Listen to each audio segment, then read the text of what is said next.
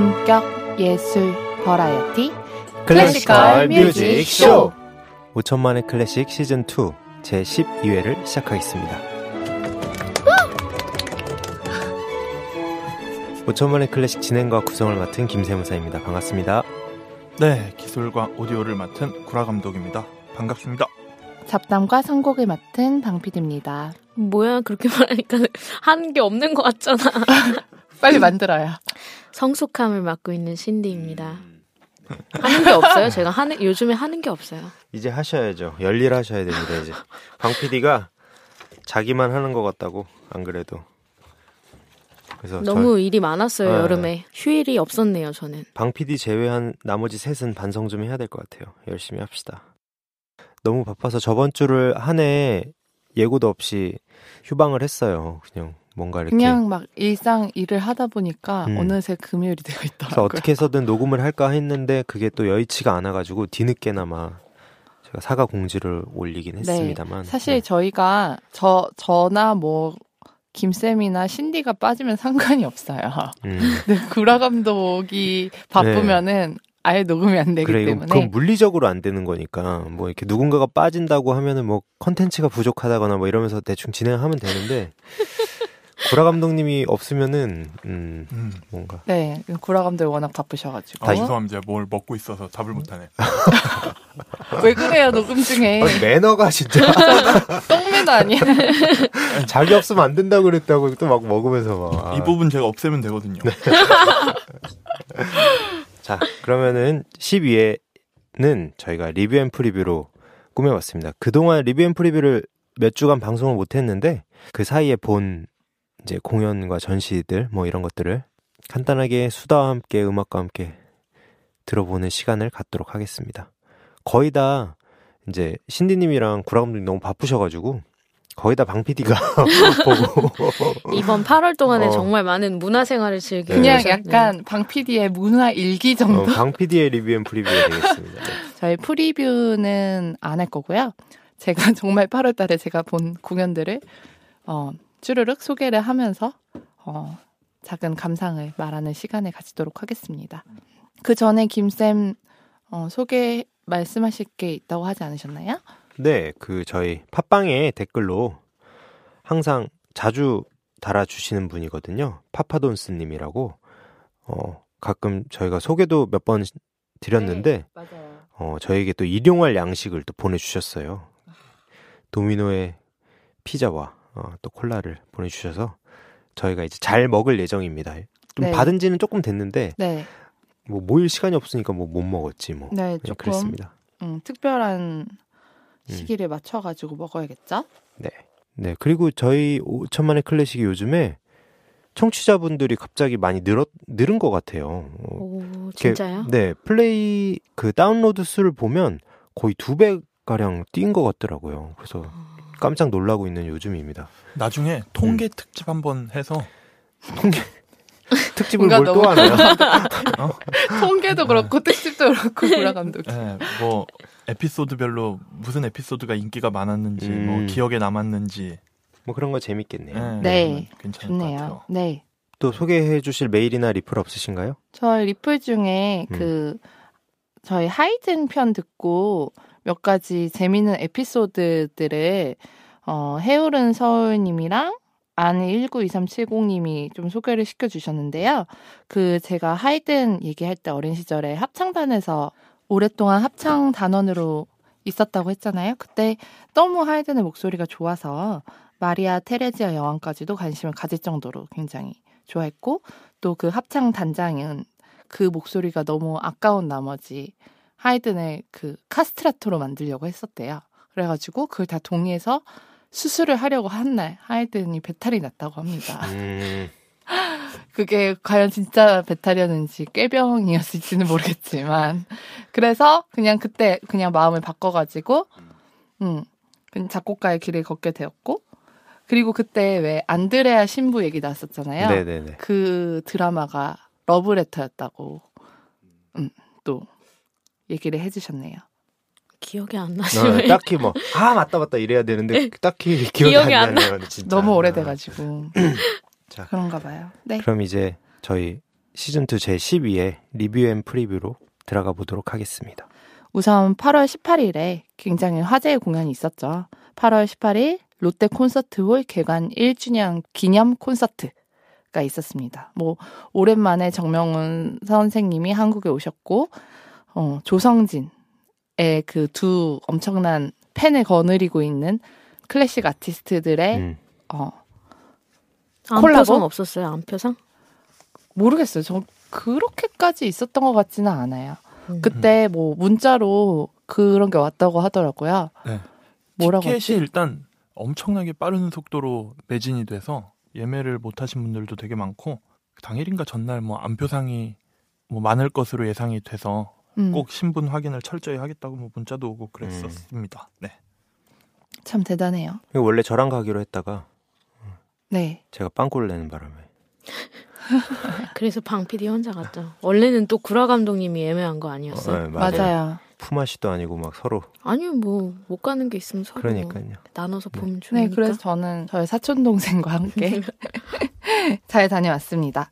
워낙 유명한 곡 베토벤 피아노 협주곡 5번 황제, 베토벤 교향곡 5번 운명 연주했기 음. 때문에 사람들의 기대가 굉장히 컸죠. 이 조합은 사실 서울시향 CD도 있잖아요. CD 발매한 게. 네, 김선욱 김선욱? 씨랑 네, 한 김선욱 게 씨랑. 한 이 딱 5번 5번 조합이 있고 조성진 씨가 쇼팽 콩쿠르 우승하기 직전에 15년에 교향악 축제 때 굉장히 평이 좋았던 연주 중에 하나였었어요. 그래서 굉장히 많은 사람들이 기대를 했었죠. 또 원 코리아라고 서울대 지금 교수를 맡고 있는 이경선 선생님이 악장을 맡고 뭐 예전에 강남 심포니 수석이었던 김경아 선생님이 뭐 제2수석 하셨고 첼로에는 송영훈, 이정란, 심준호, 목혜진, 임화영 정말 솔리스트로 활동하고 음. 있는 굉장히 많은 사람들 그리고 또 타악기에 갑자기 이름 생각이 안 나. 아, 페뤼송이요. 페뤼송이 왔었고 바티 뭐 등등 정명훈을 주축으로 한 정명훈 kids. 네, 정명훈 사단이라고 해야 될까요? 네. 그쵸. 그리고 플루트에도 뭐 수- 김유빈이라고 제가 한번 말씀드린 적 있는데 음. 음, 굉장히 어린 플루트 유망한 주자가 수석으로 나오고 해서 사람들이 굉장히 기대를 많이 했었던 공연인 것 같아요. 일단은 이런 사람들이 나왔을 때 훌륭하지 않을 수가 음. 않기가 않기도 힘들죠. 힘들죠. 네. 네.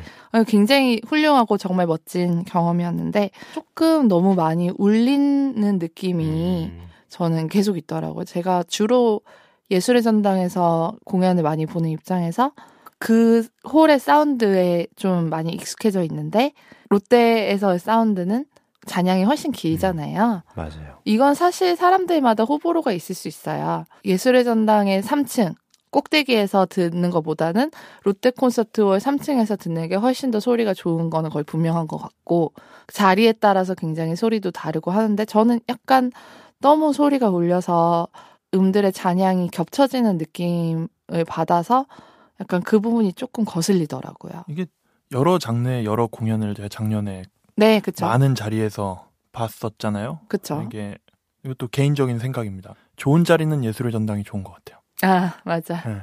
우리가 흔히 말하는 자리? 알석, 중앙 네.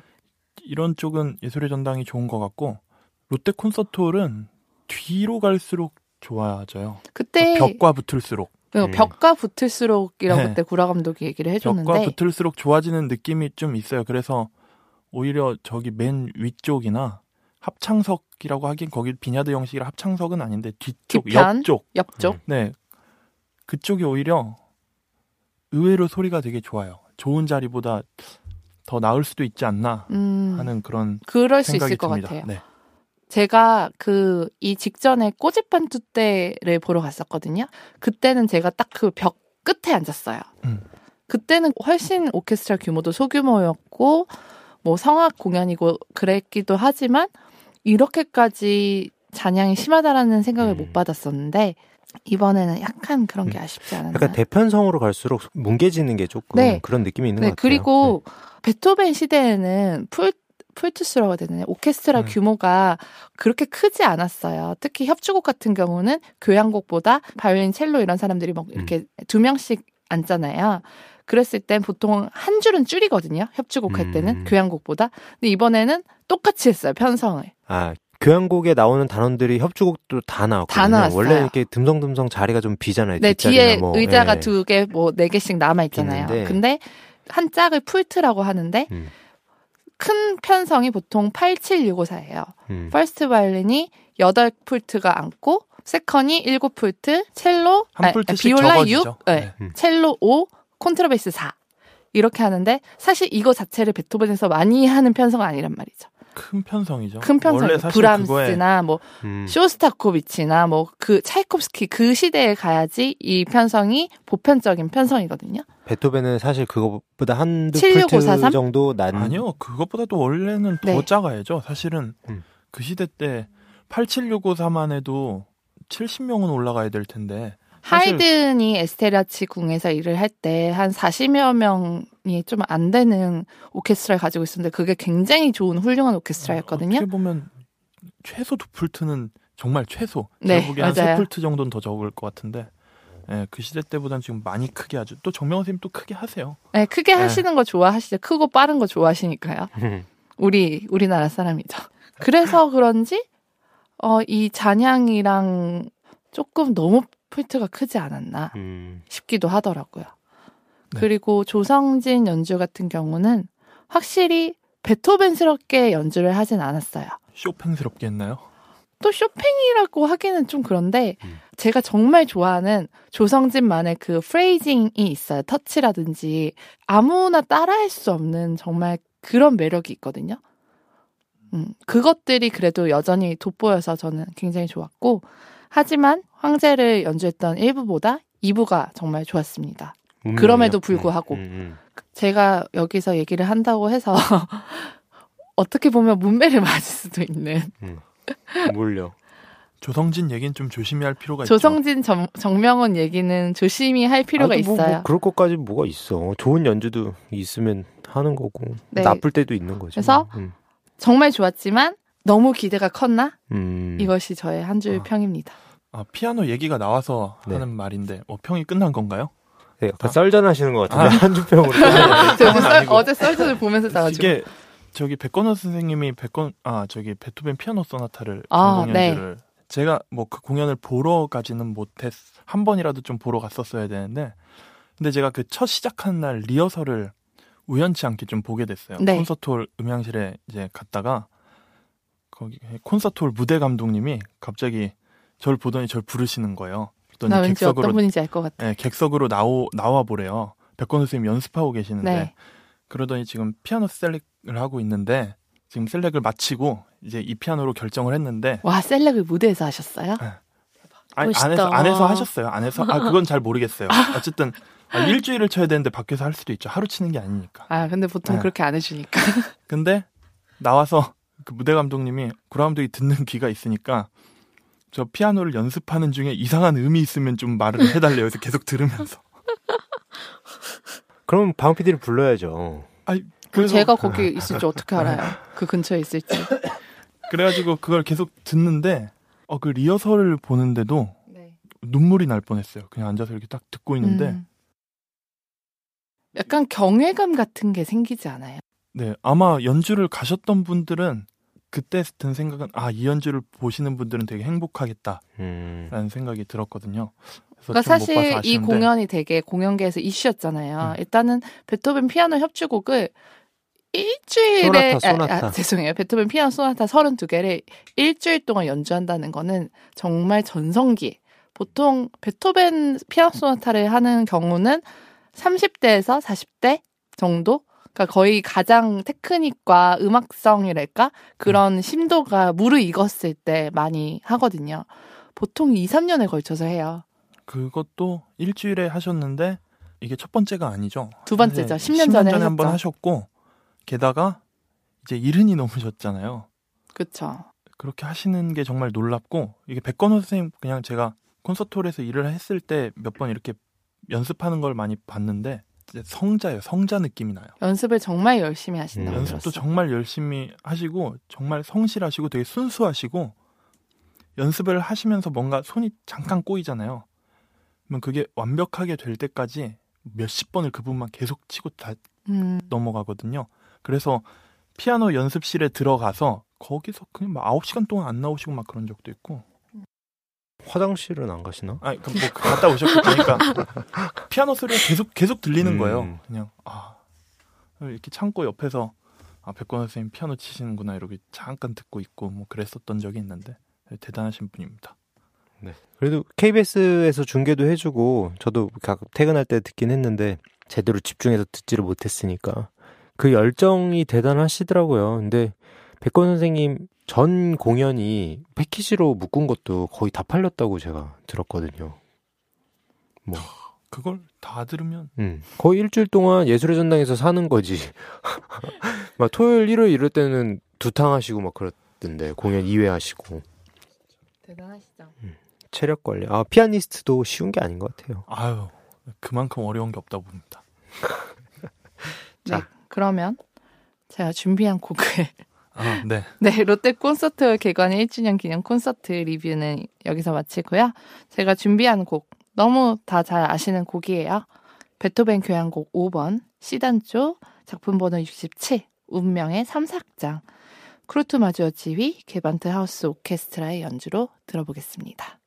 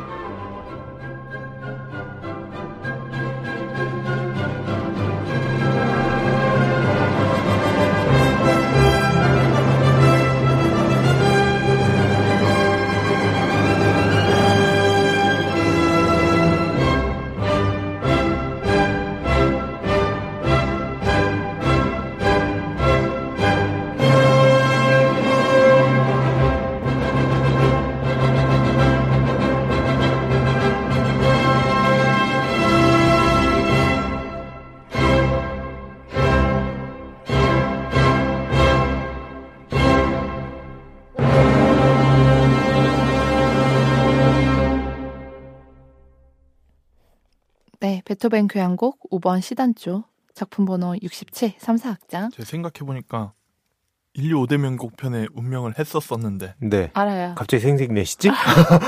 갑자기 기억났어요. 지금 방금. 아, 이거를 들어보시고 좀 더 운명 교향곡을 알고 싶다. 그러면 인류 5대 명곡 편 운명 편 이제 하나 더 할 때 된 것 같아요. 아니, 그거- 감독님. 생각해 보면 운명 교향곡에 대해선 크게 말을 많이 하지 않고 소나타 형식에 대해서만 강의를 해가지고 아, 근데 그런 걸 어디서 듣습니까? 좋았어요. 네. 잊고 있어. 한국인들이 빠른 거 좋다고 했는데 이제 살짝 느린 걸로. 쿠르트 마주어로 네. 네, 느리기로 유명한 네. 네. 자, 다음 공연 공연이라고 하기는 좀 그렇고 공연이죠. 네, 네. 다음 리뷰는 5천만의 클래식과 항상 함께하는 네, 이벤트로 방피디님이 또 갔다 오셨네요. 네, 아이다를 음. 제가 소개를 해드렸고 메가박스 클래식 소사이어티에서 하는 짤츠부르크 페스티벌 오페라 아이다 실황 중계 다녀왔습니다. 이거 갔다 오신 분들이 다 대박이었다고 막 그러시더라고요. 너무 좋았어요. 네. 그리고 저는 사실 오페라를 그렇게 잘 알지 못해서 외국 리뷰들을 많이 찾아보고 왔거든요. 음. 정말 칭찬 일색이에요. 그 실황이 어, 짤츠부르크 네, 그, 그. 공연 자체에 음. 대해서 뉴욕 타임스, 텔레그라프, 오페라 와이어 그런 각종 주요 일간지에 다 났어요. 음. 그 정도로 세계의 주목을 받은 공연이었거든요. 네트렙코에 대한 칭찬이 어마어마했다고 들었는데. 원래 네트렙코는 소프라노 중에서도 콜로라투라 소프라노가 있고 드라마틱 소프라노가 있고 뭐 리릭 소프라노가 있는데 굉장히 드라마틱한 소프라노예요. 목소리 파워도 크고 소리도 굉장히 낭만적인 소리를 가진 소프라노인데 높은 음을 내는 소프라노들이 소리가 크기가 되게 힘들거든요. 그래서 음. 굉장히 대단한 소프라노인데 성량이 큰 소프라노들의 문제점이 나중에 나이가 들고 조금 관리가 안 되고 그러면 플랫이 된다고 해야 될까요? 음정이 많이 떨어져요. 오히려 뭐 조수미 선생님 같이 콜로라투라 소프라노는 그런 문제가 크게 없는데 원래 약간 성량이 크면은 음정이 불안정해지는 문제가 있거든요. 그래서 사실 네트렙코도 그 문제를 지난 몇 년간 지적을 많이 받아왔어요. 저번 내한 네, 내한했을 때? 네. 때도 그 콘서트 홀을 채우는 파워와 소리는 진짜 그 누구도 따라갈 수가 없어요. 근데 약간 플랫이 돼요. 그랬을 때, 아, 좀 아쉽다. 약간 그런 게 있어 왔거든요. 그리고 진짜 나이가 들면서 사람들 목소리가 조금 진해지잖아요. 좀. 성대가 늙는 거죠, 뭐. 네네. 음. 그래서 베르디, 차이콥스키, 푸치니 같이 굉장히 헤비한 역할을 많이 했었거든요. 그러다 이제 아이다를 처음 했는데 기대도 되게 많았지만 불안도 그만큼 많았던 거죠. 근데 완벽하게 아이다를 해내는 거예요. 어떤 리뷰를 보면 정말 안정감 있고 조심스럽기도 하고 굉장히 진지하게 내기도 하고 그러면서도 굉장히 우아하게 그 아이다 역할을 해내는 모습을 보고 아 다시 되찾았구나 여제의 자리를 뭐 계속 여제긴 했지만 더 공고히 했구나라는 생각을 굉장히 많이 했어요. 음, 죽지 않았구나. 네. 무티에 대한 칭찬도 굉장히 많더라고. 프레이징 하나 하나. 마디 하나하나마다 너무 다 완벽했다. 그런 얘기 많은데, 네트레코가 굉장히 본인이 리허설을 굉장히 오래 하고 싶어 했대요. 근데 또 무티도 역시 오래 하고 싶어서 이 둘의 조합도 굉장히 잘 맞았다고 하고, 완벽히 준비를 하려고. 어. 정말 완벽히 준비를 했고, 라다메스 역할의 프란체스코 멜리 역시 굉장히 칭찬을 받았고, 일단은 테너가 비주얼이 좀 되니까, 음, 확실히 좀 더 잘생기고. 음. 어, 잘생기고 여기 어떤 리뷰에 보면은 이집트 용사 같지 않고 원탁의 기사 같다. 음, 너무 비주얼이 좋아가지고 그런 얘기도 있고 그러면서도 약간 네트렙코랑의 그 앙상블도 너무 좋았다. 뭐 이런 평이 있었고 암네리스도 정말 좋았는데 약간 떡두꺼비 같이 생겨가지고 어, 그 부분이 살짝 아쉬웠습니다. 연출하시는 분이 이란 출신의 비디오 아티스트라고 그랬잖아요. 그래서 확실히 비디오를 활용을 많이 했어요. 사제들이나 아이들이 나와서 관객 쪽을 뚫어지게 쳐다보는 영상들이 있었는데 굉장히 효과적으로 사용을 한 것 같아요. 시각적으로 강렬한 인상을 많이 남겨줬었거든요. 아이다의 아리아의 진지한 부분에 있어서 시너지를 냈다고 음. 할까요? 최근에 오페라에서 영상을 쓰는 경향이 두드러지고 있는데 네. 해외 언론들이 그걸 좋게 리뷰하지는 않는 것 같아요. 아직은, 아직은 되게 보수적인 익숙하지 않은 예. 거죠. 네. 아니 저도 싫어해요. 예술의 전당 오페라 극장이나 이런 데 가볼 기회가 되게 많은데 네. 영상과 moving 조명을 쓰는 오페라는 별로 좋지가 않아요. 왜냐면 실내에서 하는 거기 때문에 그런 소음 유발이 되는 장비를 쓰는 그런 행태들은 좋아하지 않습니다. 이게 뭐 rear 무대 깊은 곳에서 쏴서 우리에게 그런 소리가 안 들린다거나 뭐 그러면은 음. 뭐 상관이 없는데 꼭 그렇게 방해되는 요소들을 요즘 많이 쓰는 경향이 있어요. 그 공연계가 좀 많이 그런 쪽으로 약간 유행이 있어서, 유행 네. 같은 거죠. 오페라는 좀 안 했으면 그러니까 차라리 뮤지컬 같이 원래 그런 확성을 하는 그렇죠. 장르면은 뭐 상관없는데 이거는 확성을 하지 않고 진성으로만 하는데 그렇죠. 저희는 어쿠스틱하게 피아니시모부터 포르티시모까지 느껴야 되는데 음, 이 피아니시모만 되면 후 하는 소리와 함께 그 피아니시모를 제대로 느낄 수 없는 그런 아 그런 안타까운 그쵸. 네. 좀 그렇습니다. 그렇습니다. 네, 그래도 전반적으로 굉장히 좋은 공연을 본 것 같아서 좋았는데, 그러니까 제가 센트럴점에서 봤는데, 근데 제 자리에 누가 앉아 있는 거예요. 음. 그래서 어 더블이 났나 보다 얘기를 하려고 하다 보니까 더블이 난 게 아니라 너무 사람이 관이? 많아서 관이 두 개였었어요. 아 진짜? 네. 어. 그래서 더블이 난 게 아니라 제가 그냥 관을 잘못 들어간 거더라고요. 근데 더블이 났다는 거는 공연계 용어인데 좌석이 그렇죠. 에, 겹쳐서 에, 표가 발권이 잘못됐다는 네네네. 얘기죠. 네. 저희 협찬해 주시는 회사에서도 전화 와가지고 굉장히 네트리코 덕분 아닐까요? 에, 기록적인 스코어를 냈다고 아, 좋아하시더라고요. 다행이네요. 기분이 네. 좋더라고요. 저희도. 네. 아이다 소개해드리면서 굉장히 많이 음악 들려드렸는데요. 너무 좋아서 다시 한번 가지고 와봤습니다. 어느 장면이냐면 아이다가 아버지를 만나는 장면이야. 포로로 잡혀 있는 아버지를 만나서 이집트의 군사 정- 기밀을 빼와라. 그런 부분인데 제가 가장 좋았던 아리아입니다. 오, 나의 아버지. 시에미오 빠드레. 들어보겠습니다.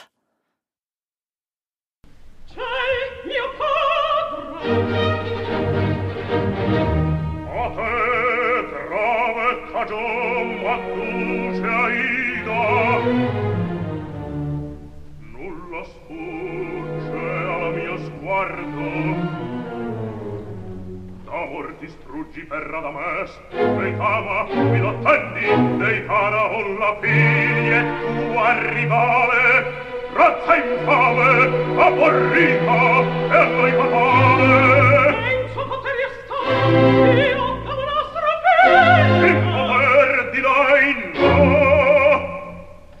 Se lo brami, lo possente rivolto, vincerai. E poi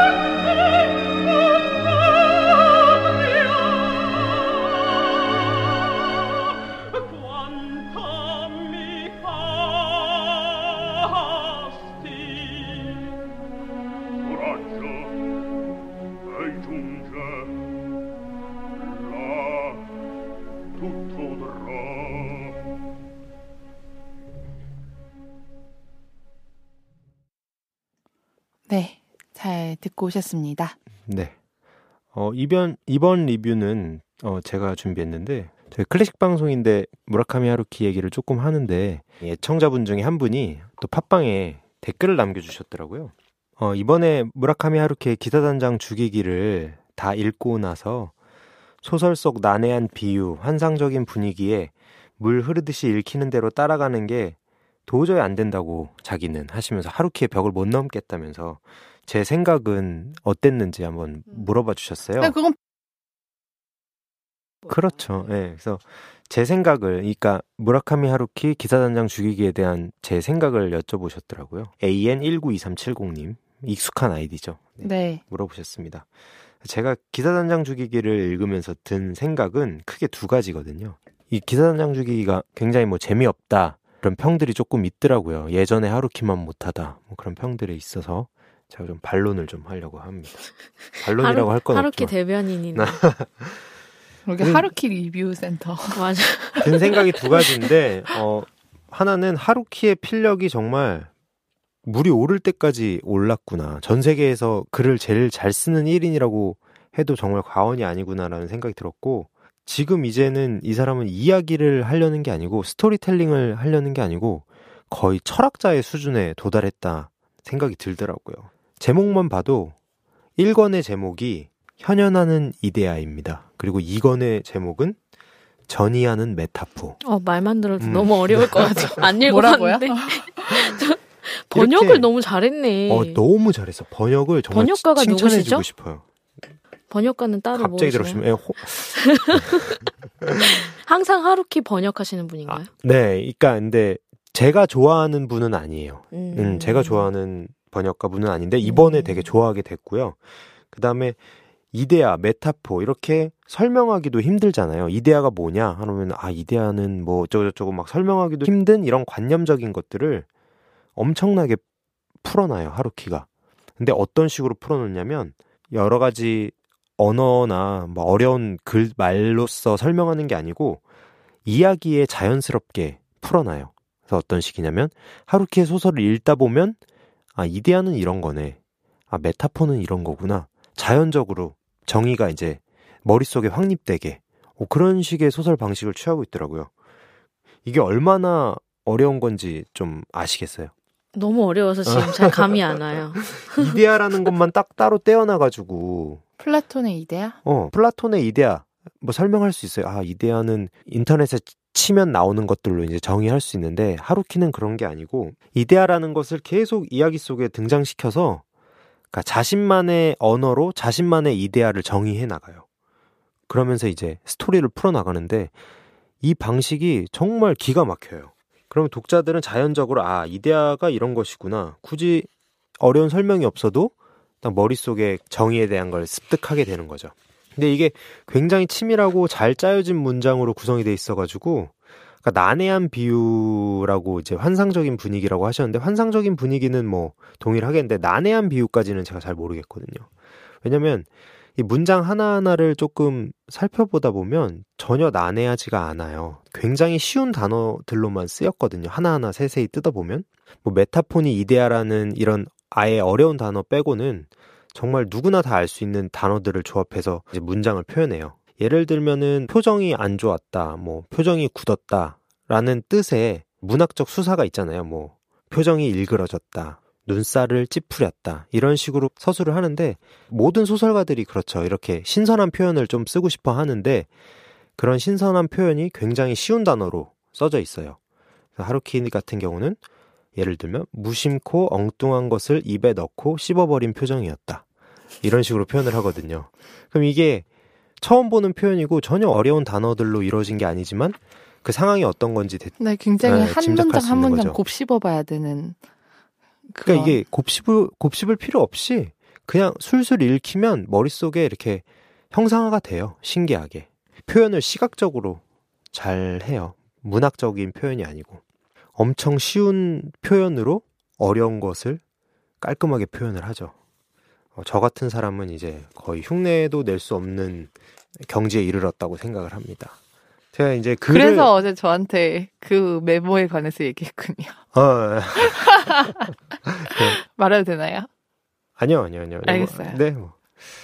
자, 제가 이제 책을 보면서 이제 항상 생각을 하는 게 있는데, 누구나 할 수 있는 게 뭐냐면, 쉬운 말로 쉬운 것을 표현하는 거예요. 그거는 뭐, 다 할 수 있어요. 여러분들도 할 수 있고, 저도 할 수 있고. 그 다음에, 어려운 말로 아무도 못 알아듣게 어려운 표현을 하는 것도 누구나 할 수 있어요. 그런 거는. 그냥 어려운 단어를 쓰고 하면 되거든요. 근데 쉬운 말로 어려운 것을 표현하는 게 진짜 힘든 거거든요. 이게 그리고 또 글 쓰는 사람들의 목표이기도 하고. 그다음에 이제 제 생각에 이제 멍청한 사람들이 쉬운 걸 어려운 말로 이렇게 풀어내는 사람들이 있잖아요. 이렇게 SNS 같은 데 보면은 얼마 전에 본 것 같은데 그래요? 뭐가요? 그 누구지 그 타계하신 분 마강수. 마강수 네. 선생님. 그분을 뭐 애도하는 허지웅인가 아 허지웅 씨도 뭐네 글을 뭐 노코멘트 하겠습니다. 그리고 아무튼 어쨌든 뭐 기사 단장 죽이기로 하루키 입문하신 분들은 되게 재미가 없었을 수도 있을 것 같아요. 이 하루키 씨 글 쓴 지 한 40년 된 사람인데 그의 최신작을 읽고 뭐 이해하기는 좀 힘들다고 생각을 해요. 왜냐면은 그러니까 여태까지 쌓여 쌓여온 작품의 세계관도 방대하고 다른 내용으로 쓰여져 있을지언정 그래도 이제 다 연결 연결이 돼 있는 거니까요. 그러면은 하루키 입문자들한테 추천해 주시고 싶은 책은 어, 가장? 해, 해변의 카프카나 뭐 이제 상실의 시대 이런 것들로 시작하는 게 좋고 40년 가까이 글을 써온 작가의 최신작을 읽고 온전히 느끼기엔 좀 한계가 있죠. 알게 모르게 연결되어 있고 왜 그런 거 있잖아요. Radiohead도 갑자기 OK 컴퓨터부터 들으면 이해가 안 된다고. 어 Creep Creep부터 들어야 돼요? Creep 뭐 그 Pablo Honey인가 1집이 Pablo Honey 그다음 Bends 이런 걸 들어야 OK Computer Kid A 이런 게 이해가 되거든요. 좀 표현이 좀 이상한가? 아무튼 하루키의 이번 최신작에 대한 제 생각은 그렇고요. 스토리에 대한 뭐 이런 얘기들은 안 하고 음, 그냥 이 사람이 필력이 물이 올랐다. 정말 일본어로 읽고 싶은 거야. 일본어를 어, 빨리 일본어로 읽고 싶다는 생각이 들었어요. 이 사람이 온전히 표현한 거를 정말 보고 싶다는 생각. 하루키 책을 읽으면서 처음으로 그런 생각이 들어요. 요즘 김쌤 일본어 배우고 계시잖아요. 방PD님이랑 같이 배우잖아요. 그쵸? 그러면 그 번역가보다 일본어를 더 잘해야 더 잘 이해할 수 있는 거 아니에요? 그렇긴 하죠. 뭐 그래도 아무래도 아까 번역이랑 또 읽는 거는 또 다른 것 같은데 어쨌든 정말 아 일본어로는 어떻게 표현을 했을까 막 그런 궁금증이 생기더라고요. 아무튼 이- 저는 하루키 책 그뭐 일본의 그 유명한 서점인 츠타야에 가면 하루키 섹션이 따로 있거든요. 음. 한쪽이 다 하루키 책이에요. 근데 책이 너무 예뻐요. 그럼요. 그 책이 edition이 막 여러 가지로 돼 있는데 그걸 사고 싶어요. 저는 하루, 하루키가 이제 사후가 되면 길이 회자되는 대문호가 되리라 확신합니다. 제 의견이었고요. 우리 한번 진짜 하루키 그 코너를 만들어야 될 것 같아. 음. 김샘을 위해서. 아닙니다. 2천만의 하루키. 자. 2천만이래. 그러면 어 이제 기사 단장 죽이기에도 여러 클래식 음반이 나와요. 원래 이제 하루키 책을 보면 재즈랑 클래식이랑 이렇게 한 5대 5로 나오거나 아니면 재즈가 좀 더 많거나 하는데 기사 단장 죽이기에는 클래식이 압도적으로 많이 나와요. 왜냐면은 소설이 되는 배경에 한정된 공간이 있는데 그 공간 안이 클래식 LP로 가득 차 있거든요. 음. 네, 그래서 이제 하루키가 이제 그 LP를 한 장 한 장 뽑아서 어 뭐 이제 주인공이 듣곤 하죠. 이건 딴 얘기인데 위스키도 엄청 많이 나와요. 그래서 제가 하- 음. 이 기사단장 죽이기를 읽다가 너무 위스키가 마시고 싶어서 한 병 따서 막 마시고 그랬어요. 네. 맛있더라고요. 비싼 술이. 네, 아무튼 그러면 그 중에 기사단장 죽이기에서 나오는 곡 중에 한 곡을 준비했습니다. 리하르트 슈트라우스의 오보에 콘체르토 하인츠 홀리거의 연주로 들어보시겠습니다.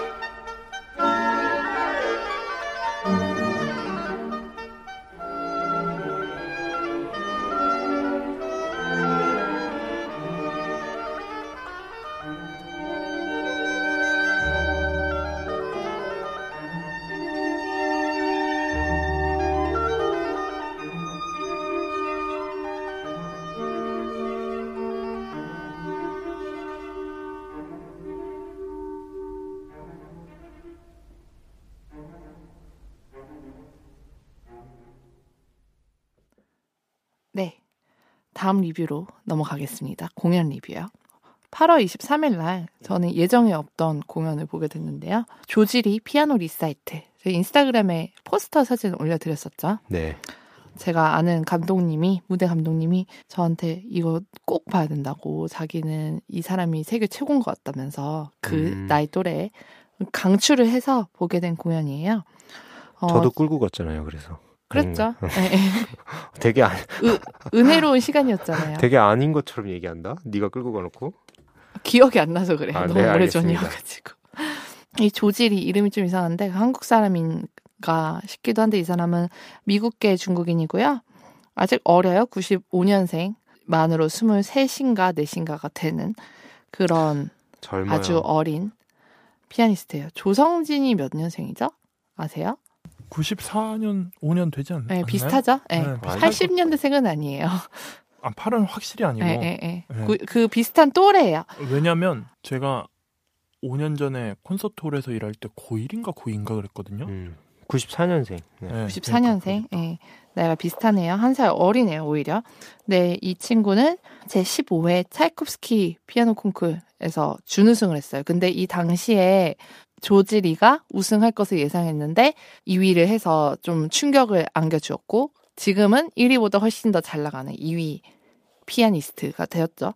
그렇게 이제 활동을 시작했는데 원래부터 워낙 잘 치는 친구였대요. 그래서 지금 하버드에서 따로 문학도 같이 공부를 하고 있고, 어, 변화경 선생님이라고 뉴잉글랜드 콘서바토리에 음, 러셀 셔먼이라는 굉장히 유명한 피아니스트가 있어요. 그분의 제자입니다. NEC 뉴잉글랜드 Conservatory의 교수고, 그래서 또 한국과도 조금 인연이 네, 그 깊은 걸로 있죠. 조지리가. 그 밑에서 수학을 하고 있고요.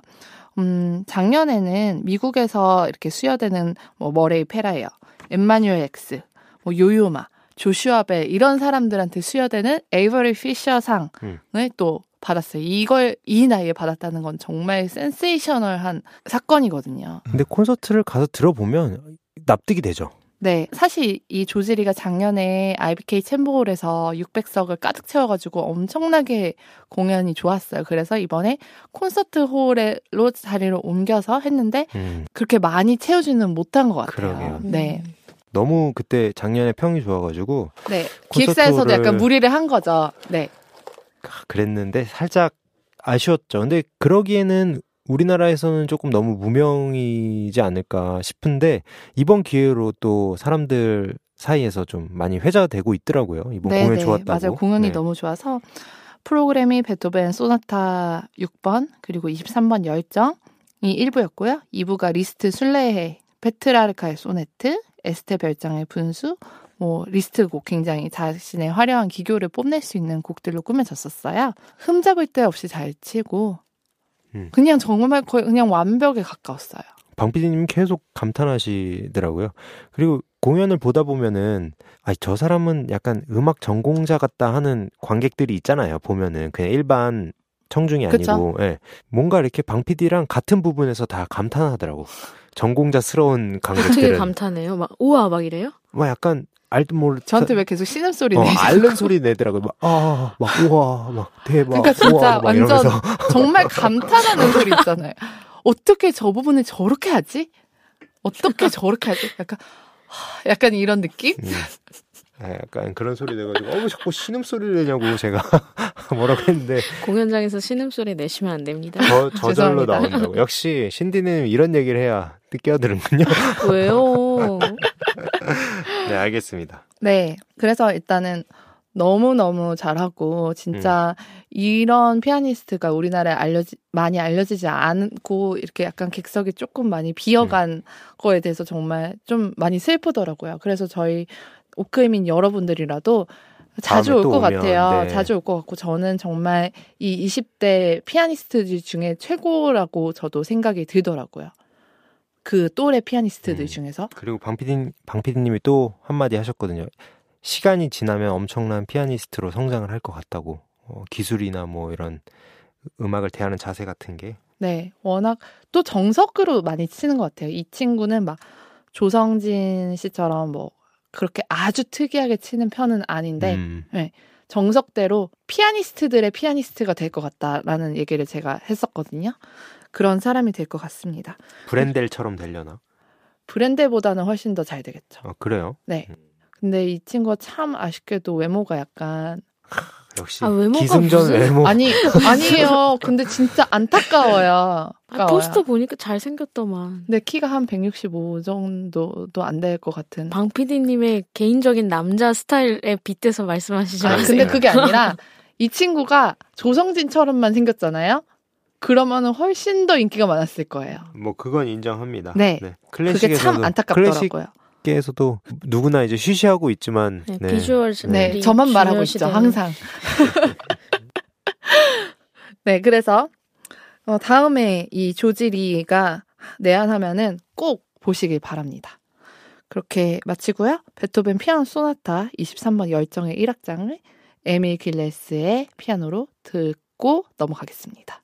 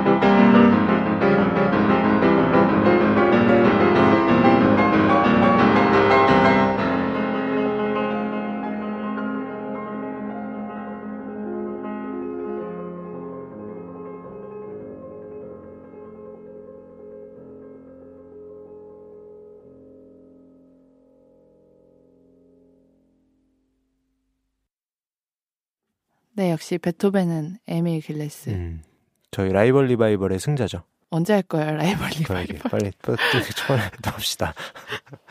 네, 이제 제가 본 마지막 공연 리뷰가 남아 있습니다. 9월 1일 날 음, 제 생일 날이네요. 네. 깨알 홍보. 올해 이제 몇 살 되셨죠? 네, 만으로 넘어갑시다. 만으로 반 70? 네. 오페라 마술피리를 보고 왔는데요. 이거는 다 보셨죠? 저, 저 말고도. 그렇지 않나요? 네, 네. 구라 감독님 말씀을 잃으셨어. 저는 깊이 봤죠 아주.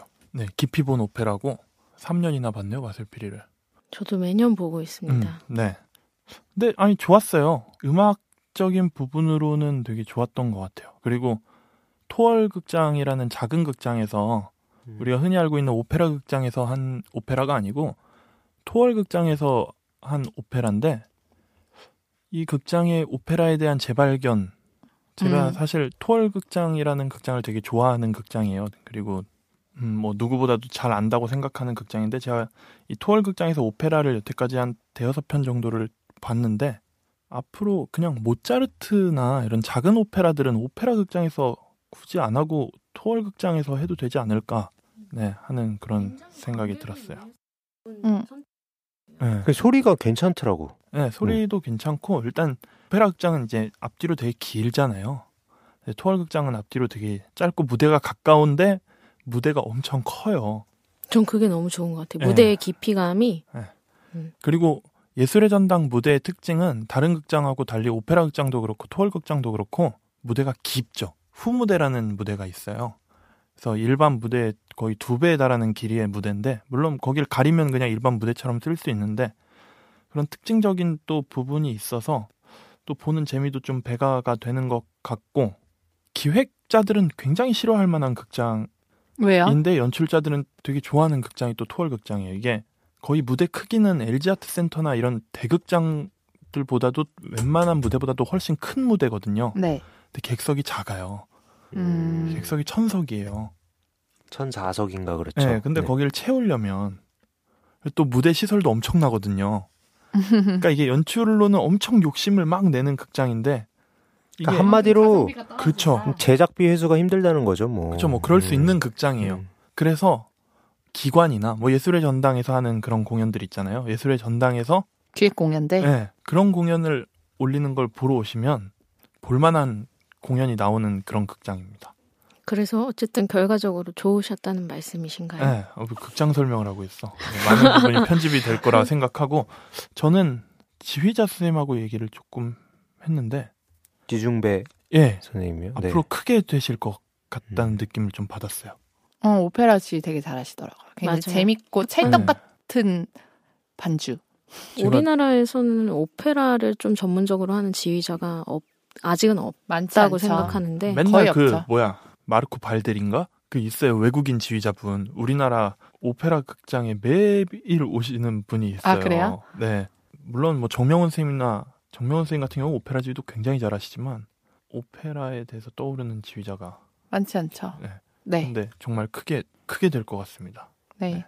뭐 우리나라 오페라 하시는 선생님들이 뭐 김덕기 선생님, 네, 김덕기 이병옥. 선생님, 최희준 선생님도 잘하세요. 가끔 네. 하고, 예, 잘하시는데 가끔 하시고, 네. 네, 네 지중배 선생님도 이제 새로운. 아니, 놀랬어요, 있어서, 이게. 네. 지휘하는 카메라를 제가 계속 보고 있었는데 되게 상당하시더라고요. 음, 그리고 저는 제가 이번에 완전 팬이 된 바리톤이 있는데 우경식 님이라고 왜 팬이 되는지 알 것 같은데 굉장히 훤칠하고, 네. 너무 잘생기셔서 네, 너무 네. 잘생겼어요. 그래서 영화배우처럼 생겼는데 그거 플러스 노래를 너무 잘해. 너무 파파게노 역을 맡았는데 제가 계속 그랬어요.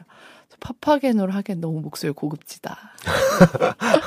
파파게노를 그렇게 무시하는 건가요? 지금 비하하시는 거예요? 아니 꼭 파파게노도 이제 고급 고급질 때도 됐죠. 그러니까 너무 뭐 맨날 싼- 뭐 무시만 당하나 네, 근데 네. 연기도 잘하시고 되게 완전 팬이 됐습니다. 역시 기승전 외모로 끝나는 기승전 외모로 끝나는 리뷰. 강 PD는 네. 강 PD를 처음 만났을 때가 생각이 나요. 오빠 저 나는 외모 안 봐라고 했는데 구라야 구라야 구라. 아닙니다. 소심한. 네. 갑자기 호응이 없네. 네. 아무튼 이 네, 기승전 외모 넘어가시죠. 빨리 예. 네. 작은 오페라를 좀 많이 했으면 좋겠어요. 음. 네네. 이거를 좀 성공시키는 게 우리나라 오페라를 좀 부흥시키는 전 개인적으로. 자유소 극장 같이 이렇게 블랙박스 극장에서 오페라 어. 하는 시도도 좀 있었으면 좋겠는데 네. 아, 음향이 오페라 좀 오페라 페스티벌 하잖아요, 할 때는 오페라 이제 페스티벌. 창작 하긴 오페라 같은 거 하는데 조금씩 하죠. 버섯 피자 보지 않으셨어요? 맞아요. 저 올해도 저 소극장 오페라 하나 봤는데 요즘에는 아니, 너무 전문적일 수 있는데 새로 짓는 극장에 가변 잔향을 많이 설치를 하거든요. 음. 그러니까 음, 근데 그게 의외로 너무너무 리얼해서 기술이 정말 정말 발달해서 깜짝 놀랄 정도의 가변잔향이 정확하게 그러니까 뭔가요? 잔향을 작은 공간에도 큰 공간으로 느끼게끔 그러니까 예를 들어 우리가 자유소극장에서 콘서트 홀 소리가 나게 할 수 있는 거예요. 음. 벽에 수백 수십 개 이상의 스피커를 돌비? 스피커? 네, 스피커를 설치를 해요. 네. 그 대, 대형 스피커를 벽에 엄청나게 많이 천장까지 다 거길로 음, 소리가 실제로 나서 콘서트 홀이나 뭐 이런 데 반사되는 그런 경로에 따라서 초기 반사음이 어떻게 반사되고 잔향이 얼마나 되고 확산이 어느 게 돼서 그거를 프로세서가 다 계산을 실시간으로 해서 그 스피커로 그 소리를 내주는 거예요. 아, 엄청나게 머리 아픈 엄청나게 작업이네요. 비싸죠. 뭐 소극장만 해도 한 10억 정도가 들어가는 그렇군요. 근데 그런 게 좋은 솔루션이 될 수 있지 않을까. 문제는 뭐 돈이죠 항상. 네. 네. 네. 나중에 좋은 건 다 알죠. 네. 자 그러면 이제 마술피리 관련된 음악 하나 네. 듣고 저희는 제가 인사를 되게. 좋아하는 네. 멜로디예요. 사랑을 느끼는 남자들의 음. 다정한 마음. 이거 예전에 이 곡을 틀어드렸던 적은 없는데 베토벤이 이 마술피리 멜로디를 가지고 어, 변, 첼로와 피아노를 위한 변주곡을 한번 틀어드린 적이 있는데 같은 멜로디예요. 음, 파파게노와 파미나 특이한 조합의 이중창이죠. 극 중에서 사실 그렇게 둘이 만나서 대화를 하진 않는데 춘향이와 방자가 이제 부르는 약간 그런 맞아 맞아 그 느낌이에요. 음, 제가 굉장히 좋아하는 사랑스러운 음악 끝으로 저희 12회 1부 마치도록 하겠습니다. 네 청취해 주셔서 감사합니다. 감사합니다. 감사합니다.